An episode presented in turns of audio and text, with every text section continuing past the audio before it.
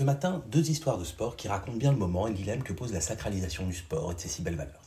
La première concerne Noël Le Grec, le président de la Fédération française de football, attrapé par la patrouille à la suite de ses nombreux débrapages médiatiques, comme on dit pudiquement. Nos auditeurs le savent sans doute, suite à un rapport du ministère des Sports, il devrait a priori faire l'objet d'une destitution s'il ne démissionne pas d'ici là, lors de la prochaine réunion du comité exécutif de la Fédération à la fin du mois de février. Après avoir été le grand Manitou du foot français pendant près de 30 ans, on pourrait se dire qu'il passe le pire début d'année possible, lâché par tout le monde après son mépris affiché envers l'icône Zidane. Que nenni, rassurez-vous. En tant que membre exécutif de la Fédération internationale football, il vient de toucher 250 000 euros, une prime pour la réussite financière de la Coupe du Monde au Qatar, versée par la FIFA à tout son comité exécutif.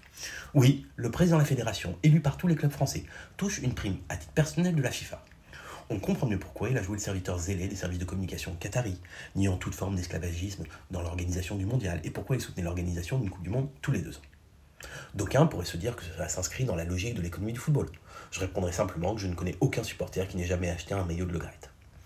Autre histoire de sport, sans rapport, parfaitement racontée par Annette Lévy-Villard la semaine dernière dans sa chronique, que je vous recommande vivement d'écouter en podcast ou sur notre application. Celle relative à la participation des athlètes russes aux Jeux Olympiques à Paris en 2024. Les positions pour aller à l'essentiel? Paris 2024 et le CIO souhaitent que les représentants de la Russie participent sous bannière neutre. La mairie de Paris et nombre de pays européens ne conçoivent pas leur présence.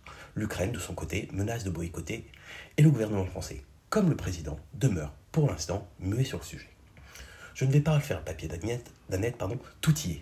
Mais cette histoire, comme la précédente, doit nous interroger sur la place que nous accordons au sport, son exemplarité et ses valeurs que nous sanctifions. Est-ce que le sport ne doit pas tout simplement être considéré comme une activité comme une autre, qui a un impact sur la santé de ses participants, et qui dans certains cas peut jouer un rôle positif, comme nombre d'autres activités humaines?